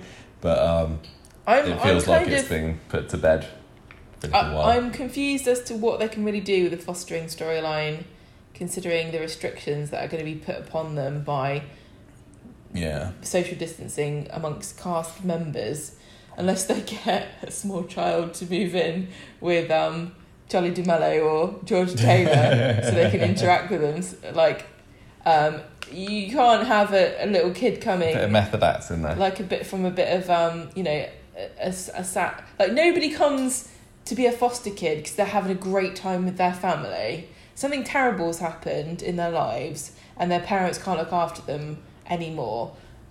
So what do you do? You have the kid come round. you're like, welcome, child, but here's my stick, and if you come anywhere within the circumference, I will beat you with it. Mm. You can't have any sort of meaningful, heartfelt, lovely, like, oh, I'm, oh, my name's Toyah and I'm your new mummy, or like, all you can really do is have a moody teenager. Like, so, imagine if they adopted, um, what's her face?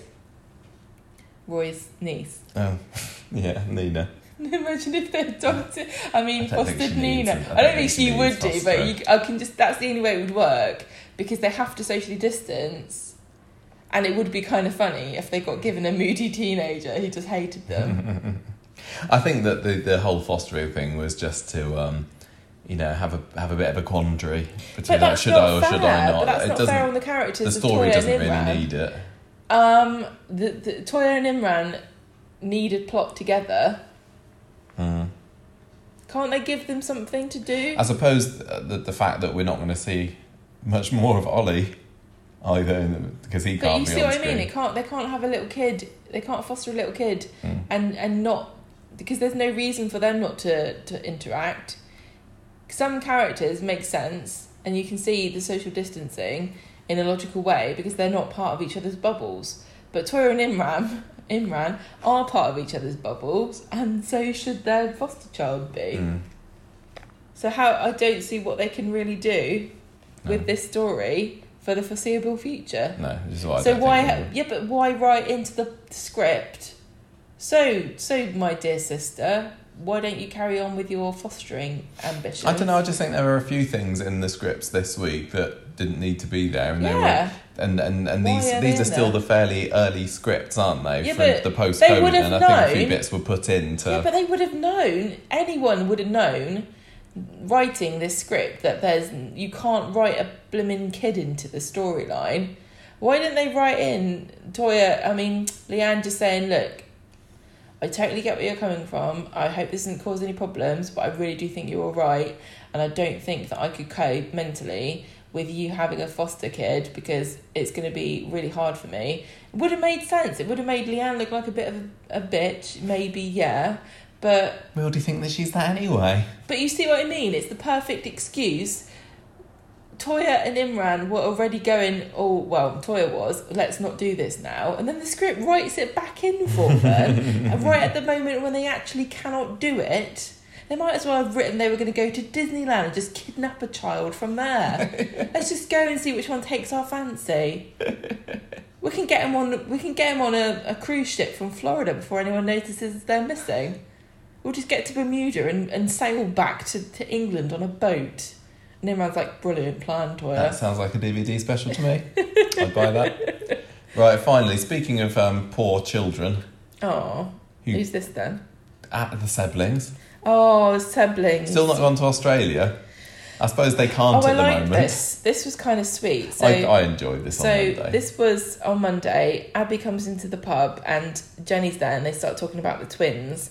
And then Gemma comes in, and she immediately starts yabbering on about. Oh, you, you, your twins are going to live in Australia. Oh my god, I don't know how you could let that happen. I would never let my twins be taken away from me. Quads. I would, quads, I would die before that happened.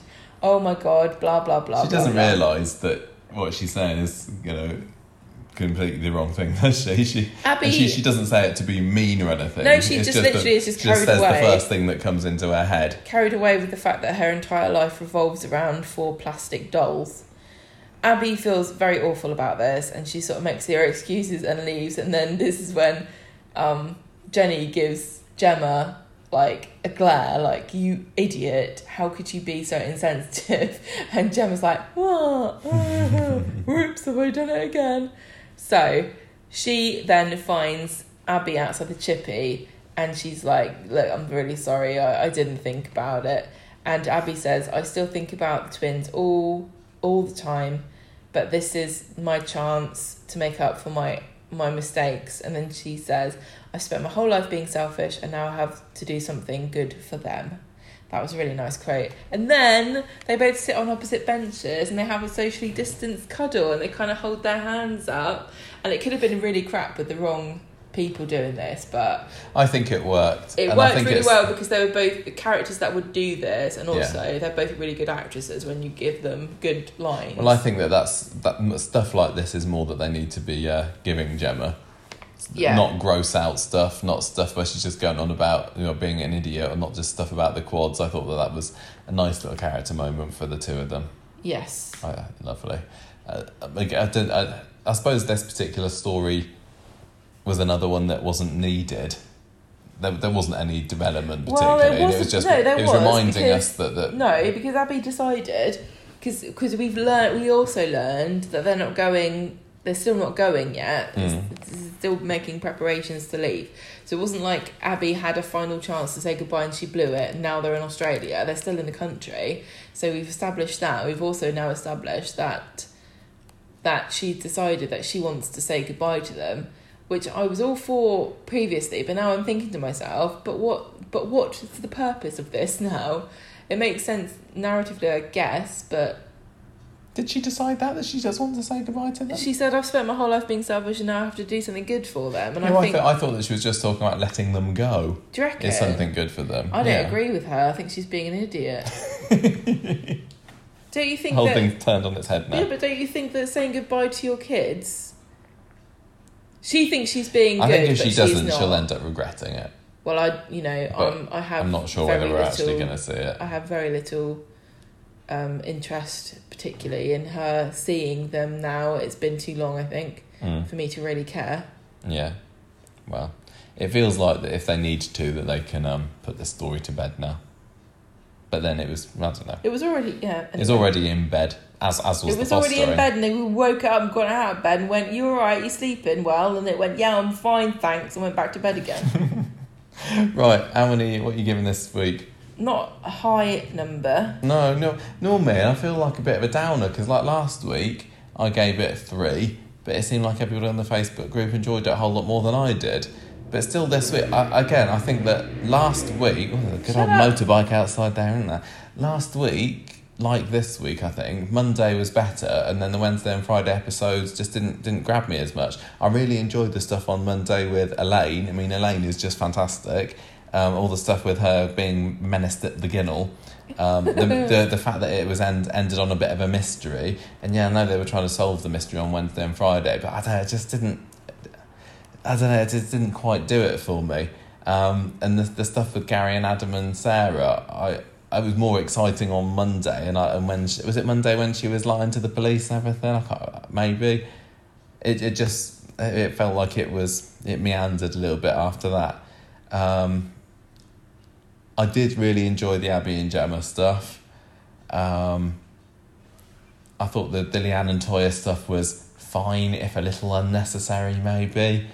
Um, I, I might go three again. Yeah, I'm good Three. three. Three um, mint yo-yos. Right, so when five. Toyah said mint yo-yos, did she mean that they were mint coloured, or did she mean they were mint as in really good? No, it's a chocolate snack. Yo-yo Yes. made of mint. No, it's not an actual yo-yo. It's just a round thing, like a viscount, or What- a small a wagon Viscount? wheel. A mint yo-yo. It's just like a round biscuity thing, I think. It's a biscuit called a yo-yo. Yeah, they don't do them anymore. No, they don't. They're around. Wonder why? They're around back when Toyah and Leanne were little. Because people like me went into the shop and went, a mint yo-yo? Well, how does one They probably this? had orange ones as well. A mint yo-yo? That's what I'm giving it. Three mint yo-yos out of five. What are you giving it? Three socially distanced cuddles. Ah. Eh. Um, I am going to Who the give hell my character of the week this Do I give this to? Um, Very tricky because there weren't very many storylines. I feel like nothing happened. there's there's been there's been this week and last week where there's been a seriously reduced number of stories. Like last week, it was the Gary thing, the the Geoff thing, and Bailey's, and now this week it was Gary, Geoff, and you know, a bit of Abi, bit of bit of Leanne. Can't give it to Gary because he's a scoundrel. I mean, Adam was fun this week. Sarah was fun, but I don't think they deserve to be character of the week. There's no award for being bad at lying. Is it is it is it Alya? Is it Sally? Is it is it Tim for maybe um, for starting to believe his dad, but then he doesn't by the end of it? But I don't know. Is it is it Geoff for just being dastardly and enjoyable to watch? Um, Oh, God. I think I think out of all the characters that I enjoyed watching the most, it's Elaine again. Just just for the great performance and um, uh, and her scenes I was most invested in. So I, I think I think I'm gonna go for for Elaine. Making me yeah, making me intrigued the most. Oh, I don't know who to give it to. She wasn't even in it for half the week. I know. Well, it convinced me otherwise. I'm not. It's not my business. Oh, I don't know who to pick. Who to pick? Sally. Go for it. You picked Sally. Yeah. Fine. And that's it for Street Talk this week. As I said, we're not going to do um, not going to do any news this week because not much has happened. So let's crack on and get on with some feedback before we finish the podcast. Feedback time. And as I was saying earlier in the podcast, um, high scores on the Facebook group for last week's Coronation Street. 4.19 was the average score last week. So I think you gave it three and a half and I gave it three, didn't I? It's just saying that's not quite grabbing me about it at the moment, but I'm really glad to hear that everybody else is enjoying it. Um, Shauna gave it four and a half flying ragdolls out of five. I don't think we mentioned that, did we, last week about Maria's weird question about what happened when Gary was hit by the car. It's the sort of thing that you would be fascinated with if you didn't really like Gary, Yeah. not if you were engaged to him. Um, Chad gave it four and a half Vin Diesels in a dress, and uh, Bronte gave it three lathers of hand sanitizer out of five, which I think was a little reference to Jenny's uh, scene with Geoff after he'd uh, Yeah, uh, come visiting the Rovers last week. Um, right, we have got a voicemail from Joseph first, so we're just going to see what he's got to say about recent Coronation Streets.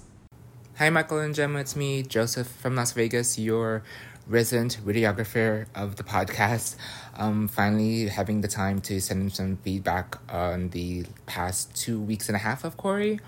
Um, just wanted to say how much I've been enjoying the Yasmeen and Geoff storyline, and the progress has been finally picking up. Um, the con- the phone conversation between Yasmeen and Geoff with the split screen when Yasmeen finally cracked and said, "Shut up." Geoff was perfectly appropriate. Um, and just Geoff just losing it and slowly but surely everyone is seeing through the cracks. Even even freaking Jenny. Jenny's looking seeing through it as well. Um, now that the show we have we are finally seeing them uh, the scenes post COVID being um, broadcast, um, it was the only way for them to just blatantly mention about um, the pandemic. There was, I mean, unless they were considering a time jump, but the issue with the time jump would be us not seeing what happened behind the scenes. You know, unless they're gonna do too much dialogue um, with it. But then you know, it was it was the only way, unfortunately, to just blatantly mention and just us seeing signs be put up and them wearing masks, etc. Um, you know, just stuff like that. Um, but the one moment I really felt the pain was Aggie, um, when she was doing the her the phone converse uh, video call, um, when she said that I the things I've seen and I could relate.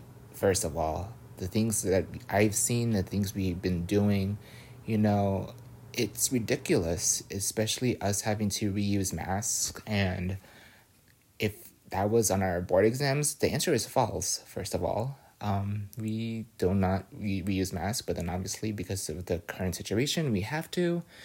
And it's been tough. I know some nurses personally who've been asked to work five days, 12 hour shifts.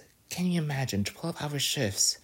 Um, five days. They, typically, they work only three days, 12 hours, but five can you just imagine? I, I'm grateful that the maximum I've been doing at least was has been 40 hours, but sometimes we've been getting reduced to 30 hours, which I'm perfectly, perfectly fine with. Um, but yeah, that really hit a nerve with me. Like, oh, yeah, I feel the pain with you. I really, really do. Um, can't wait to listen to the podcast, and hopefully you guys share your dream address on Animal Crossing. Okay, bye. Thank you, Joseph. Oh, but it sounds like you're like properly in the thick of it at the moment. So Well, it's not great. is No, it?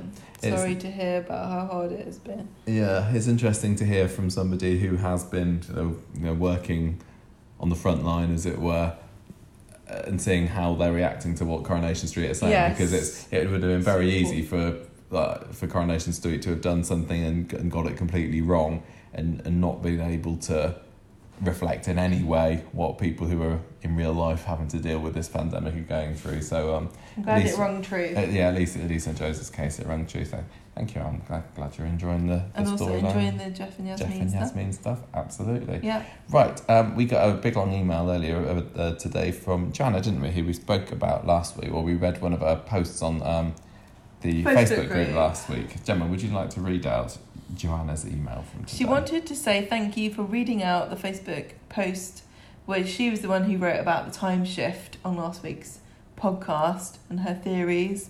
And she said, Thanks for all the kind things she said about it. I was driving on my own at the time and I heard it, and I felt a huge laugh in the car and couldn't wait to tell my kids when I got home. Well, what's going to happen today? Because you're getting mentioned two weeks in a row. Whole email.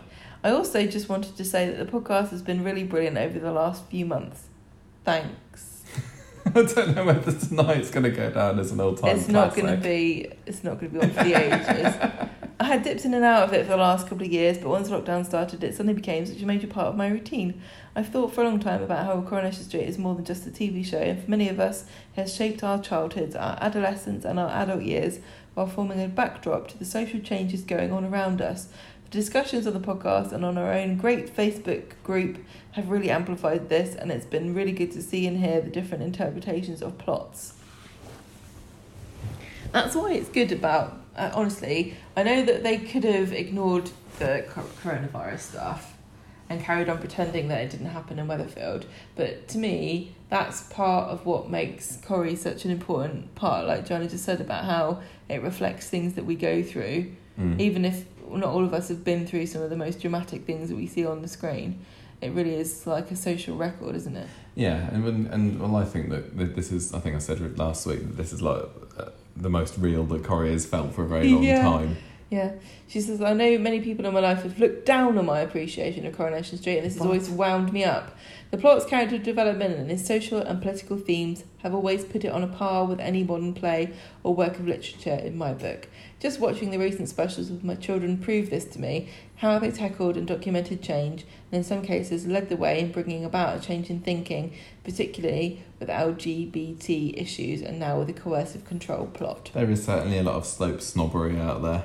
Oh wow! Whenever anybody hears that we watch Corrie or do anything about Corrie, they're always like, "Eh, this is Coronation Street." I think people. I, I don't know. I haven't had much of that recently. I think people have just accepted that that's that's you know, what I enjoy watching now. The amount of people though that take absolute great delight and glee and going, "Oh, I hate Coronation Street," and you say, "Do you watch it?" and they say no, and you're like, "When did you last watch it? Have you ever watched it?" and they don't ever have ever watched it and don't know anything about it. Yeah. I mean, we all do. We all do it with other things. Like I'm the same with Love Island.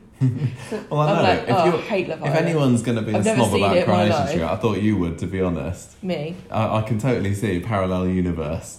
yeah, of, uh, probably. Of you being a massive anti Coronation Street snob, but wi- without even trying it. But Perhaps it's just a lesson for everybody to just not be so dismissive of things, but equally, there are some things in life that are are just irredeemably awful. hey, Um, but Gemma, I'm a celebrity this year, which you think, which you count among life's ir- irredeemably awful things. I don't You think I do. quite interested in that this year because they're no longer doing it in Australia. They're doing Uh, it in an old castle or if something. they're doing it in a haunted mansion, I am watching that. you'd be in it. Oh, I'll be a ghost. anyway, yeah, I think the thing about it is, is that it's easy to look down on popular culture and dismiss things, and I think it's a lot of it's snobbery and, and classism as well. And the same thing happens. Anything that teenage girls like gets crapped on, Like the Backstreet Boys. or Justin Bieber, yeah. anything. What do teenage girls like these days? BTS. right, she says, I watched the Shelley King interview this morning and it was a brilliant interview. Well done, both of you, for setting it up. And I found it really fascinating listening to all the research that had gone into the role. The plot has been particularly poignant for me after going through a very similar coercive marriage to Yasmeen, and hearing Shelley talk about it with such great insight was incredible. The way she talked about the sort of women that men like Geoff pick was really illuminating and resonated with me so much. For me, it was also really rang true when she said that Yasmeen will take a long time to recover from the relationship. I escaped my marriage eight years ago, but even now I find myself suddenly realizing that something that happened in my marriage wasn't actually normal or right. I guess it's a case of rewriting what is normal in my what normal is in my head. Needless to say, this plot has been unbelievably cathartic for me, and I'm sure for countless other women too. And I also hope that it will give many women trapped in coercive relationships the courage to leave, as well as helping them to come to understand the situation they're in by highlighting the constant lies, excuses, and blame game that controlling partners play. I could talk about this a lot more because it is so good and so inaccurate. Corrie and Shelley and Ian have played a blinder, but I don't want to fill up your inbox with my ramblings. oh, yes, and also my teenage son walked into the kitchen to see m- me watching the video interview this morning, and there was suddenly total shock on his face. He then whispered, Are you FaceTiming Yasmeen? Hilarious. He thought, he genuinely thought I was talking to Shelley King in my kitchen. I thought that was hilarious. Yeah. Getting back to what I was saying about academic, the academic value of Coronation Street, I just took delivery of an old book that I've spent years trying to track down. It's basically a collection of academic essays about the social and political value of Coronation Street, written in 1980. Weirdly, I originally came across it by accident in a German university library in 1991 when I was studying there, but for some reason we could only take books out over the weekend and I didn't really manage to read much of it. I've often thought of it, but I couldn't remember its title, but finally managed to track it down after a lot of research. My intention is to start reading it over the next few weeks and then share bits of it with a Facebook group if it proves interesting. I'll keep you in touch about it. I think that sounds pretty fascinating. That is really cool. Well, I, I was going to say, one thing I was doing a few weeks ago was looking on the British Library's catalogues, and they've got some stuff and like essays and things that you can read. Have they? Remember, I told you there was something about the depiction of child grooming and sexual Yeah. exploitation, and there was also something about how Coronation Street is the most dangerous place in the entire country, or something like that. It's pretty funny. I think it's interesting. It would be interesting just to read what people in 1980 thought about the, you know, the significance Yeah, Coronation and whether Street they were and how, right. and how much of it could be applied to today's Yeah. Coronation Street as well. Because it certainly was a lot less sensationalistic and plot driven and yada yada back then. Yeah. How much of it will will will seem like oh yeah, it's not quite like that anymore. I'm looking forward to reading more about that. I was also happy to hear that you have left behind your abusive partner, and it is really sad when we hear, when we have stories like this. The same thing happened with Aidan's story, and people get in touch with us and they share their experiences. Um, it was really sad to know that people have had to go through such horrible things Mm. in their lives, and I just hope that watching it on Corrie like it was with Joanna is is like proves to be therapy of some kind. Yeah, it And, um, sounds like it. It doesn't always work out that way when you see something that rings true or is very close to your heart, but when it when it works that way, it really is fabulous and it shows the power of that soaps have because not very many other there's not very many other TV shows that can do things like this. Mm. There's so many things that Corrie and other soaps can tackle Yeah, and bring it into people's homes and start conversations. yeah, especially with the coercive control. Yeah, because you, people you can't show in a six-episode drama No, what coercive control is like over yeah, Years. years. People are still learning from. from characters that you've Ed. only just met. yes. Yeah. Right, um, Nancy this week says. Thank you for that email. Yeah, thank you. Um, Nancy enjoyed the socially distanced stunt last week. Says that she Oh, needs to figure out what she's going to tell the police, Sarah though. does. Sarah, yeah. Um, if Gary loves Sarah, will he try to stop her from talking to the police? What about Maria? I do wonder if they'll find out about the roof. If they'll find out who did the roof collapse. Could that happen in December? It all to me looks like it's converging on December, and which, which is going to come quicker than you think. I think. Yeah. It feels like that's a long way away for it to keep dragging on, but I think nice and cold. I think I think December is going to be upon us before you know it. Um, Nancy enjoyed the Elaine uh, or Philippa telling Tim that she was his mum. He reacted terribly to the news. Nancy says, "I wasn't expecting him to throw her out the way he did, but I wonder if Sally will have a part in talking to Tim about his mum. Geoff will try to stop Elaine, but will he be able to cover things up?" This should not be turned into another murder story. See, this is this is what I'm saying. I, I don't Yeah. think it should be. Well, also, it's I don't not. think it will. It's not beneficial to the the story or the issue to turn it into a murder story because that's not what people who are No. not not every person who's who's domestic because he's not he's not violent. He's psychologically damaging, which is just as bad in a way. But he's it's, it does it was not yeah it's not true. I'm just waffling. Mm. It's not true to the story. Uh, Nancy says she loved the way Jenny cleaned her hands with hand sanitizer after Geoff said he wanted to hug her when lockdown was over, and the expression on Jenny's face was priceless. I loved the Aggie and Ed wedding anniversary celebration. It was great to thank Aggie and the NHS in this story. I loved hearing about Egg and Addie, Egg and Addie's, Ed and Aggie's early days.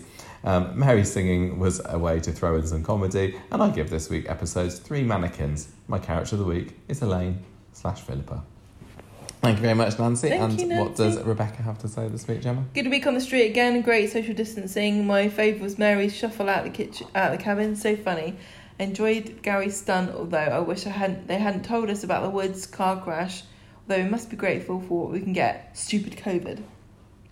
I also think Gary might blackmail Sarah with revealing all about Callum if she reveals he killed Rick. Are you, su- are you surprised that Gary didn't seem to want to go down that route? Because I was I was really expecting him to say, I you think know, I am going to tell the, the, the this if you mentioned about Rick to the police. I'm going to sell you sail you off down the river, but he didn't. Does that mean he does love her? I think somebody in the writers' room went, "Oh my god, do you know what? He still knows about Callum.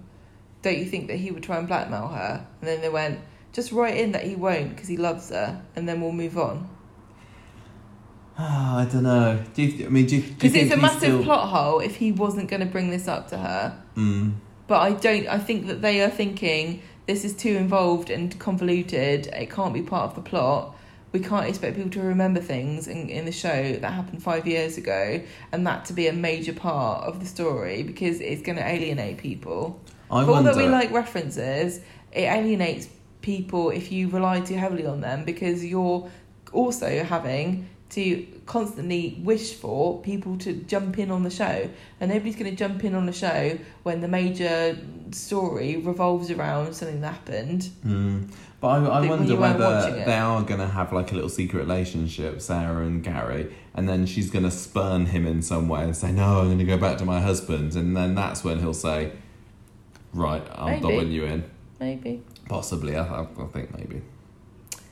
um, like Maria's new bee mask and was also glad she finally made an appearance. Benny didn't annoy me again this week. I liked to sing with Gemma in the backyard. Enjoyed David saying he and Shona were being kept apart by a pandemic, although his history line in Friday's episode confused me as didn't David walk out of his exams?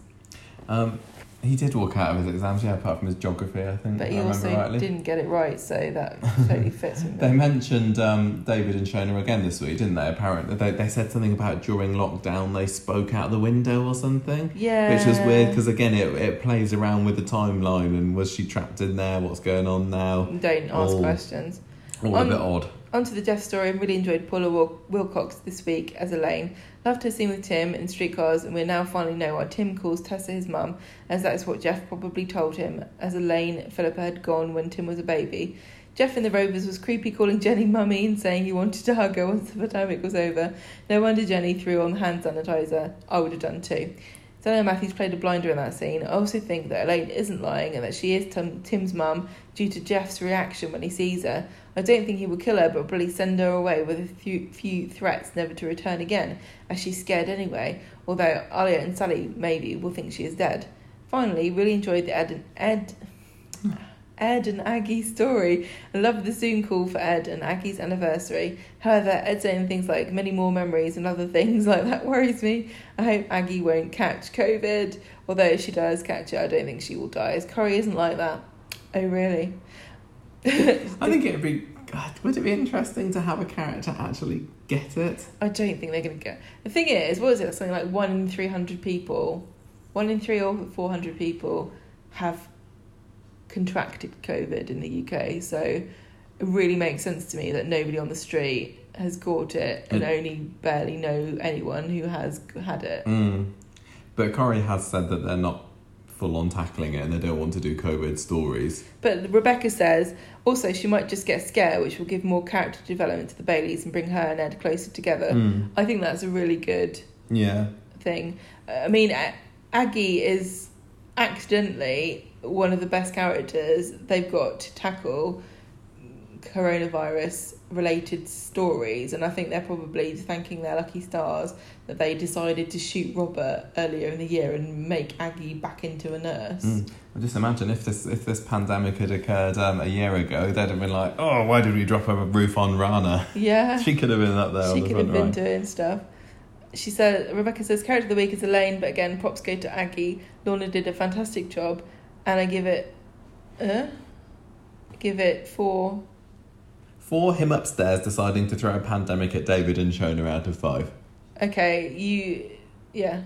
There was some weird I have formatting. I have done something funny with the formatting now. I do apologise. I apologise. Thank you, Rebecca. And finally, Fangirl Overload 1 to 2 3 says that this wasn't her favourite, but it was okay. The Gary story was certainly anticlimactic. Too much about romantic troubles between Adam and Sarah or Gary and Maria, and that's not really my thing. What was exciting though was Geoff and Elaine. I don't think he killed her, but he may have seriously hurt her or kidnapped her. Or do you think he's got her in a basement? He's got her in Andy's basement. You might do. Gemma made me facepalm. It was the typical character says something which makes other character run off in tears trope. However, I did like Rita telling Jenny what to buy. Yeah, I didn't mind the Jenny stuff. Oh, I always liked Gemma it. stuff this week. Leanne's reaction to her old friend was tragic, and I loved her scene with Toyah. Character of the week is Tim, and they give it two and a half entire bags of pork scratchings out of five. Thank you very much. With that, I- we have reached the end of this podcast. Sounds like she thought the same things. Yeah, roughly the same Yeah. as us this week. Well, we will see when we have Yeah, a we look at the Facebook poll next week to see what other people reckon of this. Um, yeah, I'm hoping I enjoy next week's Coronation Street a little bit more. It's been fine. It's been okay at the moment, but for for something that's you know got two big stories bubbling away, it's just not quite getting me on the edge of my seat as as it maybe should do. But maybe it's just because I'm a bit too hot and I've been tired at the end of the day this week. when We've been watching it because we've been traipsing all around Greater Manchester with our face masks. Right, we are done. Thank you everybody for listening. If you'd like to give us an email, then you can get in touch with us at conversationstreet at gmail.com. Um, if you don't follow us on Twitter yet, why not? We're there, we're at Conversation conversationstrew, and we're on Instagram too, and both of those places are excellent at the moment for finding out in advance what we're doing in our Manchester trip. We've been doing um, Instagram stories this week, haven't we? You've been teaching me all about that, um, so that's been quite fun. And uh, yeah, lots of pictures and things from our trips around Manchester. So uh, follow us, please. Um, we're on YouTube, we're on Patreon, we're on Spotify. I think that's it. Yep. Now we are going to have some lovely Lancashire hot pot for dinner. Why do you keep calling it Lancashire hot pot? That's what it is, isn't it? Yeah, I guess so. What that's Well, it's like, uh, but I wouldn't call it that. What would you do call it? It's hot pot. We're gonna have some hot pot for tea. Goodbye, everybody. Look out for more stuff on social media, and we'll be back. Hopefully, more positive. Hopefully, less hot. Hopefully, less tired. Hopefully less wittering. Less next week. is always the wish, but it's never going to happen, is it? See you next time, everybody. The music for this episode came from podcastthemes.com.